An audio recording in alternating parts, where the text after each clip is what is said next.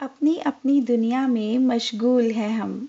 शायद अनजानों को बनाकर अपना खुश हैं हम। चंद सपनों चाहतों की खातिर चले थे छोड़कर अपनों को कर पर आया। सोचा न था कहाँ ले जाएगा ये सफ़र। ये कहानी हम सभी की कहानी है। हम सभी अपने अपने घर की दहलीज पार कर कहीं दूर निकल आए हैं। किसी ने गाँव से शहर बदला तो किसी ने शहर से देश, है ना? और ऐसा करने वालों को अक्सर लोग अलग अलग नाम दे देते हैं। कोई इन्हें एम्बिशियस कहता है तो कोई सेल्फिश आप क्या कहेंगे, मिस्टर खुराना को? आपको पता है, इनके हाथों में जादू है। इनके हाथ का बना खाना सब बेहद पसंद करते हैं। इसीलिए तो इनका सपना है यूएसए में अपना एक रेस्टोरेंट खोलने का। आप लोग चलेंगे मेरे साथ इनके सपनों की उड़ान देखने? Ladies and gentlemen, this is Shalini, and today's story is about a dreamer of Punjab and achiever of Las Vegas. जाने से पहले तुझे ये शादी करनी होगी मुझे आगे कुछ नहीं सुनना ये कहकर पापा जी चले गए पापा जी चाहते थे मैं विदेश जाने से पहले शादी कर लूँ पर मुझे मेरे सपनों के आगे कुछ नहीं दिख रहा था और शादी वो तो बहुत बड़ी रुकावट लग रही थी बैंक लोन लेकर विदेश जाने और अपने इस सपने को पूरा करने की होड़ में मैं अपने साथ किसी और की ज़िंदगी दाव पर नहीं लगा सकता था। पर पापा जी की ज़िद के आगे मुझे झुकना पड़ा और उषा जी से मेरी शादी करवा दी गई। शादी के अगले दिन ही मेरी फ़्लाइट थी। हमें एक दूसरे को समझने का मौका भी ना मिला।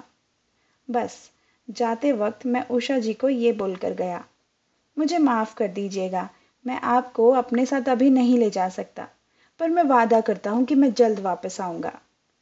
उनकी आँखों में एतबार था।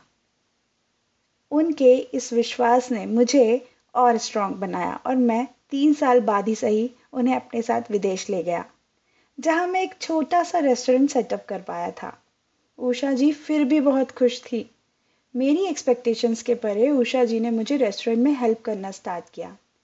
उनके सजेशंस काफ़ी इफ़ेक्टिव साबित हुए। And in no time we bought a bigger place and we named it as Indian foods magic and it did created its magic people loved our food and soon we became the talk of the town.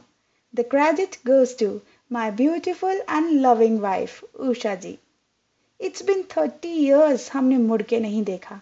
हाँ गए हैं दो तीन बार India मिलने घर वालों से।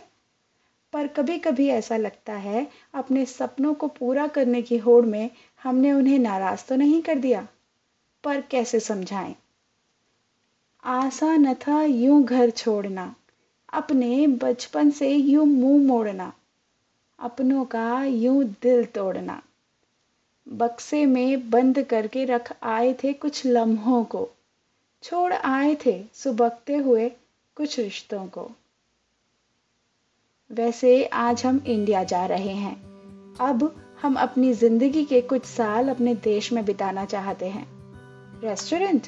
वो हमारे बच्चे रोहन और रितिका संभालेंगे और हम अपने टूटे हुए और कुछ रूठे हुए रिश्तों को मनाएँगे। आपको क्या लगता है, कहीं हमने देर तो नहीं कर दी? क्या वो हमें माफ़ कर पाएँगे? बताइएगा ज़रूर, इंतज़ार रहेगा।